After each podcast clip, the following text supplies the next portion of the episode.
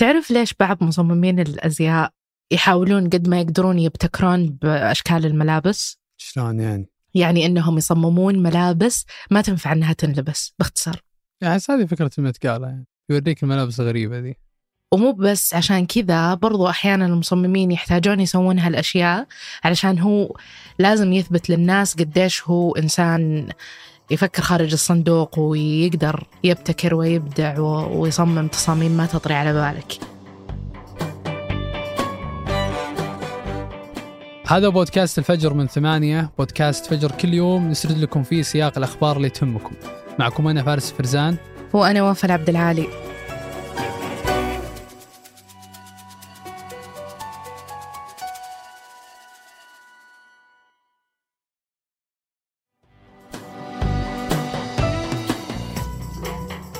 قبل أكثر من 20 سنة وتحديدا في 2001 دخلت مايكروسوفت ولأول مرة لقطاع الألعاب الإلكترونية من خلال أول جهاز إكس بوكس أطلقوه وقتها we're unveiling the Xbox. Uh, this is the product that will be out uh, later this year. Uh, ورغم أن الجهاز في بداياته كان في مشاكل في التشغيل وانتقادات بسبب تصميمه وأدائه مقارنة بأجهزة ثانية إلا أنه قدر ينافس أجهزة ألعاب تنتجها شركات أقدم في السوق مثل نينتندو وسوني وغيرهم. وبعد مرور عقدين على هالحدث صار الإكس بوكس ثالث أعلى جهاز بالمبيعات حول العالم.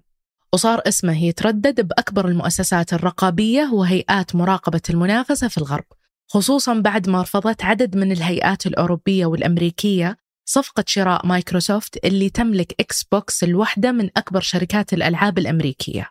فقبل أيام اعترضت هيئة المنافسة والأسواق البريطانية على صفقة استحواذ مايكروسوفت على شركة أكتيفيجن بليزرد واللي هي شركة ألعاب الفيديو اللي قيمتها السوقية 70 مليار دولار تقريباً. وعندها ألعاب مشهورة كثير من بينها مثلا Call of Duty وأوفر واتش وغيرها وشركة أكتيفيجن أساسا شركة اختصاصها نشر وتطوير برامج الترفيه والألعاب مثل شركات الألعاب عموما. لكن الهيئة التنظيمية البريطانية عندها مخاوف. ما هي عن نشاطات الشركة لكن عن مايكروسوفت واستراتيجيتها في قطاع الألعاب. واللي هي اعتقادهم أن الصفقة بتحد من خيارات اللاعبين في قطاع الألعاب السحابية. وعلشان نفهم سبب ردة فعل الهيئات البريطانية خل أتكلم أكثر عن سوق الألعاب الإلكترونية والخدمات السحابية وعلاقتها بهالصفقة. اللي دفع مايكروسوفت أنها تتجه للاستحواذ على شركات الألعاب الكبيرة في السنوات الأخيرة هو سببين رئيسيين. الأول هو عمليات الاندماج في السوق والثاني النمو اللي جالس يصير بصناعة الألعاب الإلكترونية واللي تقود شركات منافسة لمايكروسوفت. فرغم أن الشركة تحتل المرتبة الثالثة في سوق أجهزة ألعاب الفيديو من خلال الإكس بوكس إلا أنها تعتبر متأخرة مقارنة بأكبر منافسينها مثل سوني. وبالسنوات الأخيرة ركز منافسي مايكروسوفت على عمليات الدمج والاستحواذ الكبيرة. وهو الشيء اللي خلى شركات الألعاب المربحة تتركز في يد شركات محدودة. فمثلا اشترت شركة سوني ست استديوهات لتطوير الألعاب الإلكترونية في 2021 واشترت شركة نينتندو شركة Next Level Games واللي هي شركة كندية مستقلة لإنتاج وتطوير ألعاب الفيديو. Nintendo has purchased a big studio, Next Level Games, in a move that could lead to some وقدرت إنها تطور ألعاب مثل ماريو وبوكيمون اللي أطلقتها من سنوات. أما سوني فاشترت كثير من استديوهات إنتاج الألعاب عالية الجودة. ورغم أن مايكروسوفت قدرت من خلال إكس بوكس إنها تنتج ألعابها الخاصة إلا أنها ما قدرت تلبي توقعات المستخدمين بسبب ضعفها في تقديم مزايا أكثر من اللي تكون موجودة بألعاب ثانية مثل فورتنايت ووار زون وكول اوف ديوتي فكل هالتطورات في سوق الألعاب الإلكترونية حفز مايكروسوفت إنها تتجه للاستحواذ والتوسع من خلال شراء شركات كبيرة. وعموما فكرة مايكروسوفت من الاستحواذ مو بهدفها الأساسي هو تحقيق الأرباح من الألعاب اللي فيها عدد مستخدمين كبير.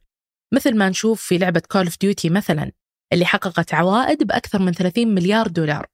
لكن فكرتهم أكثر هي الاستحواذ على شركات الألعاب الأكثر شهرة واللي عندها القدرة أنها توفر عدة خدمات بنفس الوقت وفي أجهزة مختلفة.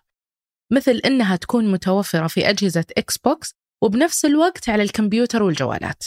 وعشان توصل مايكروسوفت لسيطرتها على هالقطاع ركزت بشكل أساسي على الخدمات السحابية للألعاب.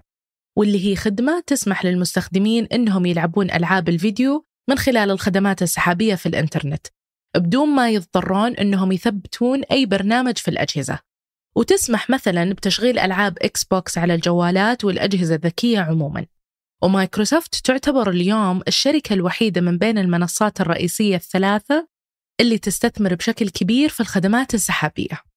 ورغم أن قرار الهيئة البريطانية يعكس حجم ومكانة مايكروسوفت اليوم في سوق الألعاب إلا أن اعتراضهم على عملية الاستحواذ الأخيرة يعكس المخاوف من إمكانيات الشركة في التحكم في سوق واعد ومتوقع يكبر أكثر بالسنين الجاية. فالهيئات الرقابية الأمريكية والبريطانية تعتقد أن مايكروسوفت ممكن تفرض ضوابط صارمة في تطوير الألعاب وبعدها تسيطر على قطاع الألعاب كامل. والأرقام تعكس حجم تأثير مايكروسوفت اليوم في هالصناعة. فبسبب أن عندها ويندوز وأنظمة ألعاب الكمبيوتر الشخصي والأنظمة السحابية الثانية صارت نسبة من بين 60 إلى 70% من الألعاب السحابية حول العالم تحت سيطرة مايكروسوفت. ورغم هالتطورات تتوقع مايكروسوفت أنها تنتهي من الصفقة في شهر يوليو إذا ما طولت المفاوضات مع الهيئات البريطانية والأمريكية. وإذا تمت بتصير شركة مايكروسوفت ثالث أكبر شركة في مجال الألعاب الإلكترونية بالعائدات بعد شركة سوني. وتصير هالصفقة هي الأكبر في تاريخ مايكروسوفت بقطاع الألعاب الإلكترونية اللي يضم اليوم أكثر من 2 مليار شخص حول العالم.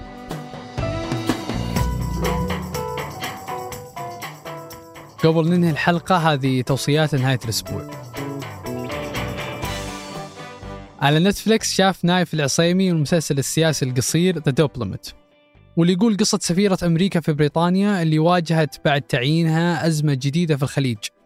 ويقول نايف أن أثارت اهتمامه الحوارات والآراء اللي انعرضت فيه وطريقة تعاملها مع الأفكار والآراء السياسية اليوم. وقرأ محمود أبو ندى كتاب أم كلثوم وسنوات المجهود الحربي لكريم جمال واللي يعرض سيرة أم كلثوم بعد حرب 1967 ويركز على ارتباطها بالمجهود العسكري لمصر بهذه الفترة يقول محمود أن الكتاب يقدم زاوية مختلفة وجديدة لسيرة أم كلثوم ويحلل بشكل مثير للاهتمام ارتباطها بسياسة مصر بعد الحرب. وشاف إبراهيم القرعاوي فيلم إير اللي يقول قصة شركة نايكي مع مايكل جوردن لاعب كرة السلة. اللي صارت في الثمانينات وكان اكتشاف نايكي لموهبته بشكل مبكر سبب بوصولهم لأحد أنجح الشراكات التجارية معه. ويقول إبراهيم إن طريقة بناء الشخصيات والحوارات بينهم كانت مثيرة وميزت الفيلم وخلته ممتع وخفيف.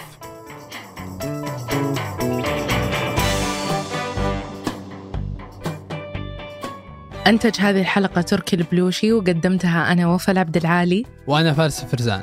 وراجعها عمر العمران وحررها محمود أبو ندى نشوفكم فجر الأحد